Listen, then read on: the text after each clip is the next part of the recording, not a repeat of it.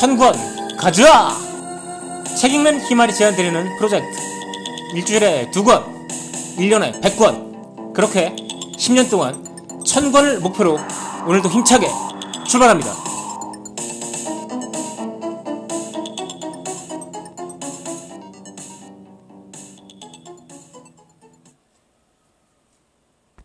안녕하세요. 책 읽는 희말입니다. 천권 가자. 오늘은 마강네가 쓴 지방 도시 살생부라는 책을 소개해드리도록 하겠습니다. 미국 자동차 산업의 수도였던 디트로이트는 한때 인구 200만의 대도시였지만 지금은 인구가 70만에 불과합니다. 주민들의 평균 수입도 전성기 당시 5만 달러나 되던 곳이 지금은 2만 8천 달러 수준으로 수직 낙하했죠. 영화 로보캅의 배경으로 등장하는 도시가 바로 디트로이트죠. 이 도시의 현재 모습은 SF적 요소를 빼면 영화와 크게 다르지 않습니다. 빈집이 질비하고 가로등 10개 중 하나가 작동하지 않는다고 합니다.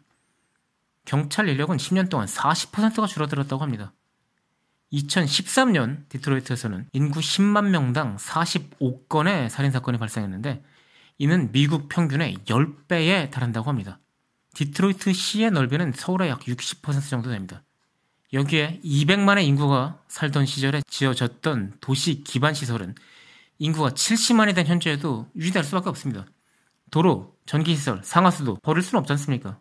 사람들이 살고 있는데 200만이 살던 게 70만으로 줄더라도 기반 시설은 유지해야죠. 여전히 같은 면적을 커버해야 되는 겁니다. 인구 감소 도시의 재정을 악화시키는 원리는 이토록 간단합니다.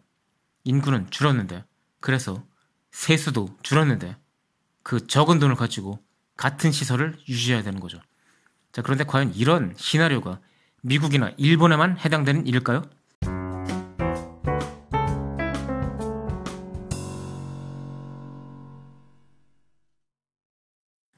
최근 인천시 남구 주안동의 한 다세대 건물 옥상에서 구청은 대대적인 쓰레기 처리 작업을 벌였습니다.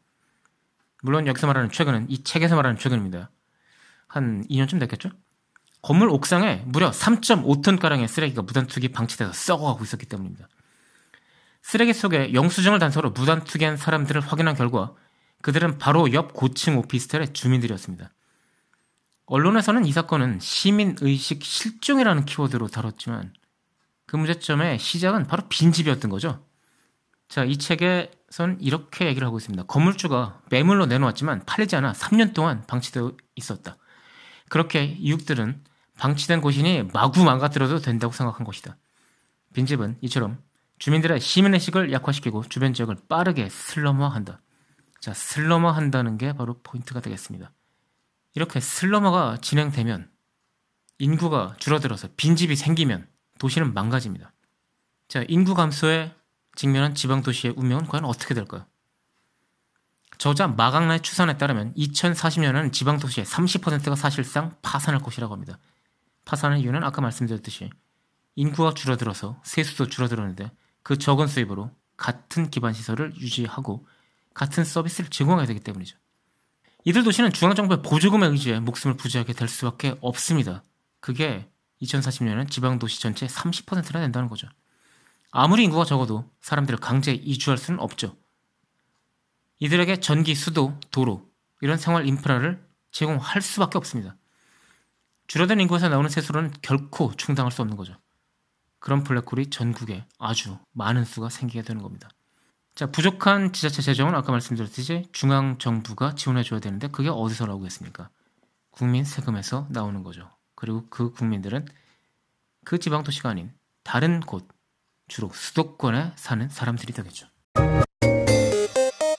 해리 렌트가 인구 절벽이라는 아주 과격한 제목의 책을 써서 히트시킨 이후로 그 인구 감소에 의한 미래 재앙에 대한 책이 아주 많이 나오고 있습니다. 특히 일본에서는 아주 난린 것 같습니다. 하지만 이 책 저자가 지적하듯이 절대적 인구 감소라기보다는 상대적 인구 감소가 더 문제라는 겁니다. 인구 전체도 줄어들겠지만 같은 속도로 줄어드는 게 아니잖아요. 통계청 최근 발표에 따르면 2030년까지는 우리나라 전체 총 인구는 증가한다고 합니다. 노년 인구가 더 많은 비율로 늘어나겠지만 전체 인구는 증가한다는 거죠. 죽는 사람은 훨씬 적으니까요. 태어나는 사람들도 적지만 죽는 사람은 더 적어집니다. 그럼에도 불구하고 2030년까지는 아직 인구가 증가함에도 불구하고 인구 감소라는 문제는 지방 도시들한테는 지금 당장의 문제입니다. 신생아가 적게 태어나는 게 문제가 아니라 대도시로 빠져나가 버리니까요, 사람들이. 자, 그렇다면 왜 사람들이, 그것도 청년들이 주변 대도시로 떠나 버리는 걸까요? 일자리 때문이죠.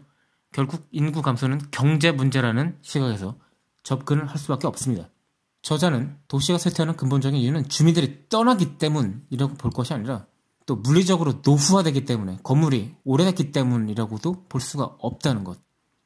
일자리가 없어지는 것이 바로 문제의 핵심이라고 다시 한번 강조를 하고 있습니다. 경제적 쇠퇴, 인구적 쇠퇴, 물리적 쇠퇴 전부 다 맞물려서 동시에 일어납니다. 하지만 시작점은 경제적 쇠퇴라는 거죠. 문제를 더욱 악화시키는 것은 도시 팽창입니다. 가만히 있어도 주변 대도시랑 수도권의 인구를 빼앗기는데 새로 아파트를 지을 때는 꼭 택지 개발을 해서 빈 땅에 도시 외곽에 지어버리죠. 이런 식으로 신규 아파트 공급을 하면 중소도시 그 안에서조차 인구 유출이 됩니다. 원도심이 황폐화되는 거죠. 사람들은 도심에 있던 낡은 집을 버리고 외곽에 있는 새 집으로 이사를 갑니다. 그쪽에 인프라도 더 잘 돼 있거든요. 그렇게 되면 상권도 따라갈 수밖에 없죠. 그럼 원도심은 무너지는 겁니다. 전통시장은 날아가 버리죠. 더군다나 이런 현상을 말리기는커녕 종종 시청조차도 그 새로 생긴 신도심으로 이주를 해버립니다. 그럼 구도심은 그야말로 끝장이 나는 거죠. 그럼 돈을 투자해서 원도심을 살리면 되지 않느냐고 말하는 사람도 있을 겁니다. 하지만 원도심을 살리는 게 쉬운 일일까요? 자, 책에 문경시의 예가 나옵니다. 문경시는 원도심을 살리기 위해서 차 없는 문화거리를 조성하고요. 이런 거 요즘 많이 하죠. 소규모 공연장도 갖췄습니다. 이것도 역시 많이 합니다. 원도심이 그래서 살아나자 신도심이 위축됐다는 거죠. 그랬더니 이번에 신도심 상권이 반발했습니다. 프랑카드를 걸고 뛰어나와서 집회를 하는 거죠. 신도심 주민들은 현재 전선 지중화 사업과 문화거리 조성을 요구하는 청원서를 공식 제출한 상황이라고 합니다. 책에 따르면 말이죠. 원도심만 해주지 말고 우리도 해달라.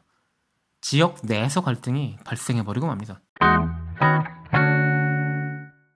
문재인 정부는 5년간 50조 원을 투입하는 도시재생 사업을 현재 추진하고 있죠. 도시재생 뉴딜이라는 이름으로 추진하고 있습니다.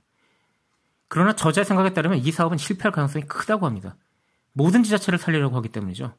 어느 지자체도 살릴 수 없다는 겁니다. 집중해야죠. 중소도시의 인구 감소는 대도시로의 인구 유실 때문입니다. 우리나라에서 최대 블록홀은 수도권이죠. 그래서 저자는 장기적 거시적 관점에서 서울에 태양할 수 있는 강력한 메가 도시권을 지방에 만들어야 된다. 지방도 자기끼리 권역별로 뭉쳐야 된다. 이것만이 서울과 수도권의 인구를 빼앗기는데 대항할 수 있는 유일한 방법이라는 게 바로 저자의 주장입니다. 이렇게 하기 위해서 구체적인 방법으로서 저자는 세 가지를 제안합니다. 첫째, 도시 위축의 현실을 인정해야 한다. 그래서 인구 감소에 대비한 도시 계획을 할 수 있는 발판을 마련하자는 겁니다. 현재 전국 중소도시 대부분은 인구가 두 배로 증가하고 미래 산업을 지역 특화 산업으로 유치하는 그런 장밋빛 정만만을 매년 강조하고 있죠. 이래서는 변화가 어렵습니다. 도시 위축의 현실을 인정하고 대응을 세워야 된다는 위기감을 가져야 하는 것이 첫째 요건입니다. 둘째는 압축 도시를 설계해서 유도해야 된다는 거죠. 이미 일본 도시, 일본에서 많이 시행하고 있는 거죠. 뭐 대표적인 게 바로 록봉기 아니겠습니까?